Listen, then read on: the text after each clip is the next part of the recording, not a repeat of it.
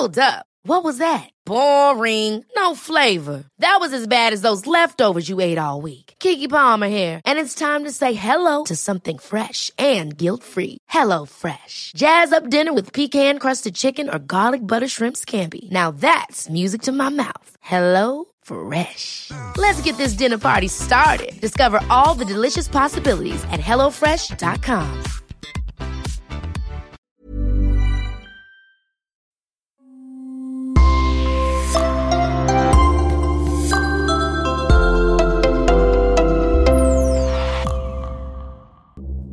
Bonjour et bienvenue à tous dans ce nouveau podcast. De la vie de tous ceux qui la connaissaient, Venus Stewart était une femme très joyeuse, même un peu trop. Elle était rayonnante et toujours pleine de vie. Plutôt petite et mince, avec des cheveux courts et bruns, elle illuminait une pièce dès qu'elle y entrait et la plupart de ses proches disaient qu'elle avait le plus beau sourire qu'ils aient jamais vu. Enfin, mais ça, c'était avant.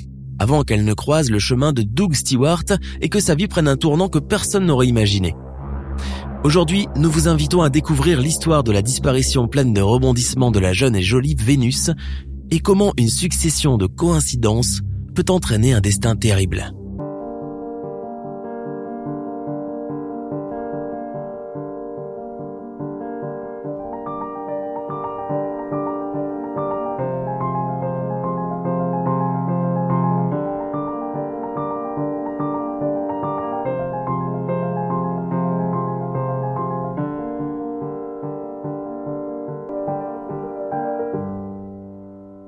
Une chose est sûre, Doug Stewart et sa femme ne se sont pas séduits très longtemps et ils se sont mariés quatre jours après s'être rencontrés. Oui, quatre jours après seulement. La sœur de Doug était amie avec Vénus et les avait présentés. Après quelques années de mariage, ils ont commencé à avoir des problèmes dans leur couple et on ne sait vraiment pas pourquoi. Ils ont imaginé qu'en déménageant dans une autre région des États-Unis, ils pourraient se refaire une vie plus agréable et redynamiser leur mariage. Le couple, qui avait désormais deux filles, a donc décidé de quitter le Michigan pour emménager en Virginie. On ne sait pas combien de temps ils y sont restés, mais au début de 2010, leur mariage battait toujours de l'aile et Vénus a décidé de retourner dans le Michigan avec ses deux filles et de demander le divorce. D'ailleurs, selon les rapports de police posthume, il était facile de se rendre compte que Vénus ne supportait plus la vie que Doug lui avait imposée. Il était accro à la Xbox et passait ses journées, et jusque tard dans la nuit, uniquement à jouer sans s'arrêter. Bien sûr, cela pourrait sembler être une raison de divorce bien futile pour certains, mais tous ceux qui ont déjà vécu avec un accro aux jeux vidéo savent à quel point cela peut devenir insupportable. Vénus et les filles ont donc emménagé chez ses parents en février 2010 à Cullen dans le Michigan. Deux mois plus tard, un matin du 26 avril 2010, Vénus est sortie chercher le courrier et a tout simplement disparu. Son père qui travaillait apparemment de nuit a été réveillé par les filles et a découvert que sa fille était partie. Il semblait évident que Vénus n'avait pas simplement quitté la maison. La famille et les amis de Vénus ont tous juré qu'elle n'aurait jamais abandonné ses enfants qu'elle aimait plus que tout. De plus, tout indiquait que Vénus portait encore sa chemise de nuit lorsqu'elle est sortie de la maison et qu'elle n'avait rien emporté avec elle. Ni de l'argent, ni sa voiture, ni même son téléphone. La police a donc immédiatement commencé son enquête et bien sûr, Doug Stewart était le premier sur la liste des suspects en raison de ses antécédents avec Vénus et du fait que tout le monde a informé les enquêteurs que leur divorce en instance était tumultueux. Les enquêteurs se sont donc précipités pour lui parler. Doug est resté très calme et a insisté sur le fait qu'il n'était pas du tout impliqué dans la disparition de sa femme et qu'il est resté en Virginie tout le temps. Et après vérification, il semblait bien dire la vérité. D'ailleurs, le jour de la disparition de Vénus, la carte de crédit de Doug avait été utilisée à plusieurs endroits en Virginie et il était même parti lui-même faire un paiement à son avocat dans son bureau. Ce n'était donc pas lui, mais qui alors? Les enquêteurs n'arrivaient toujours pas à se défaire de leur idée que Doug était forcément derrière tout cela. Tout le monde adorait Vénus et il n'y avait aucun autre suspect possible. La seule autre solution était que Vénus avait été tuée au hasard par un étranger. Bien que ce genre de crimes se produisent, ils sont rares et beaucoup plus difficiles à élucider, si bien que les enquêteurs ont pensé qu'ils devaient se pencher un peu plus en profondeur sur Doug et sur son alibi. Ils ont ainsi commencé par retracer ses activités téléphoniques et Internet, ce qui les a menés à un homme nommé Ricky Spencer.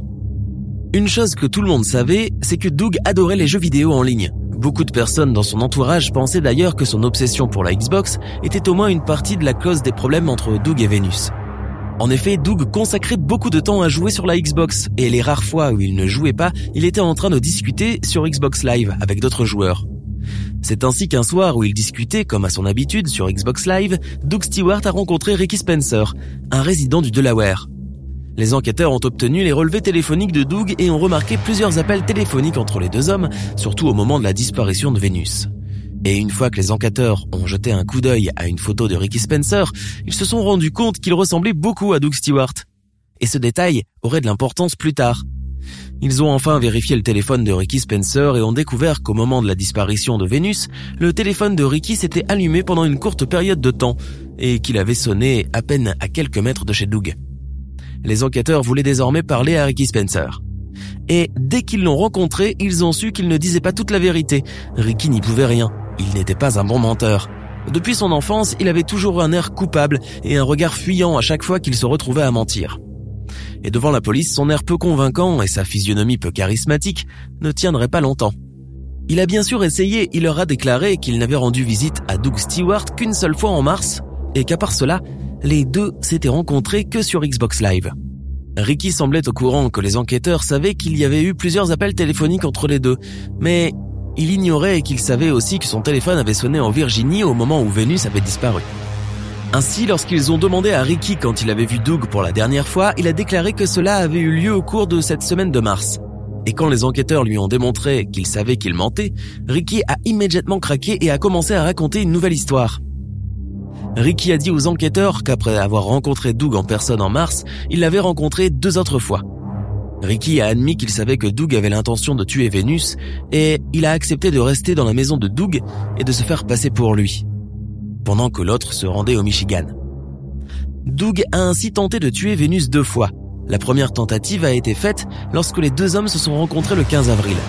Ricky a affirmé avoir reçu un appel téléphonique de Doug Stewart le lendemain matin, lui disant que son plan avait été annulé parce qu'il avait été arrêté par un policier de l'Ohio. Ricky a déclaré aux enquêteurs que le plan était que Ricky se fasse passer pour Doug pendant son absence, de sorte qu'il semble que Doug était resté chez lui et qu'il ait ainsi un très bon alibi. Ricky a insisté auprès des enquêteurs déclarant qu'au retour de Doug, il l'avait informé qu'il ne l'aiderait pas dans une autre tentative. Mais il n'avait finalement pas eu le choix car Doug l'aurait fait chanter et menacer. Les deux hommes se sont donc retrouvés le 25 avril.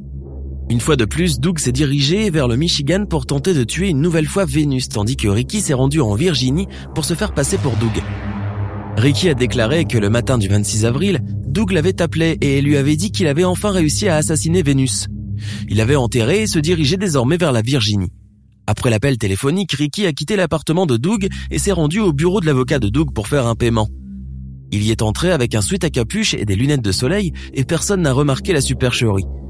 Après avoir quitté le bureau de l'avocat, Ricky a utilisé la carte de crédit de Doug dans un cinéma et un fast-food.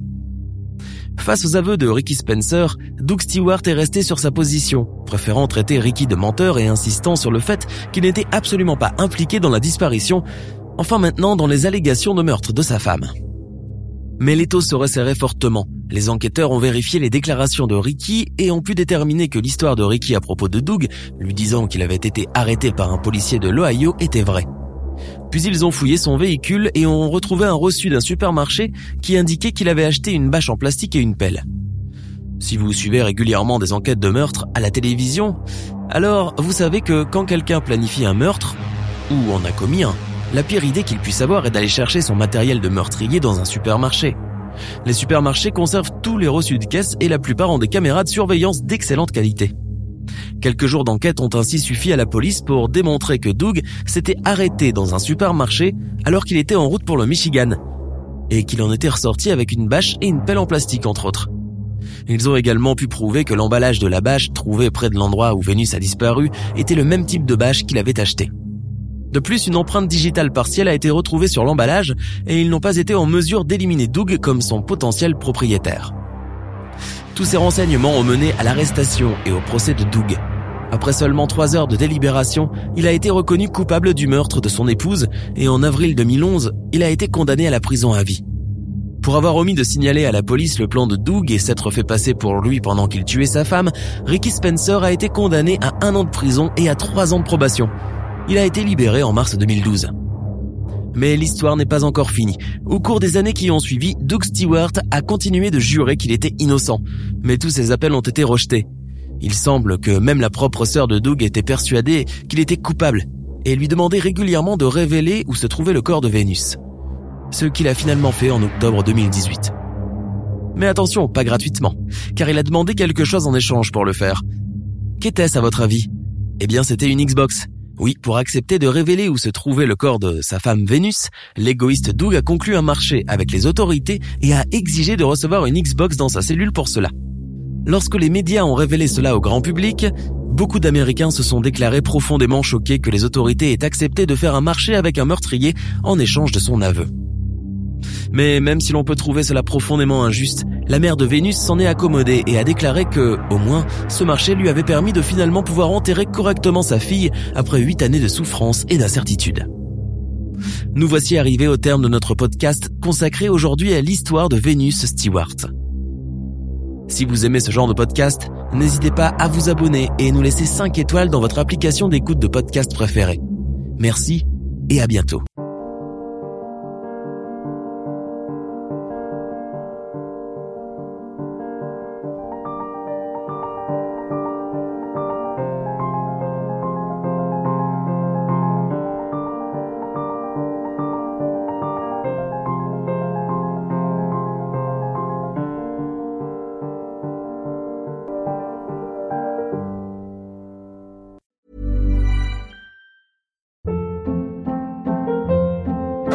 Hold up. What was that? Boring. No flavor. That was as bad as those leftovers you ate all week. Kiki Palmer here, and it's time to say hello to something fresh and guilt-free. Hello Fresh. Jazz up dinner with pecan-crusted chicken or garlic butter shrimp scampi. Now that's music to my mouth. Hello Fresh. Let's get this dinner party started. Discover all the delicious possibilities at hellofresh.com.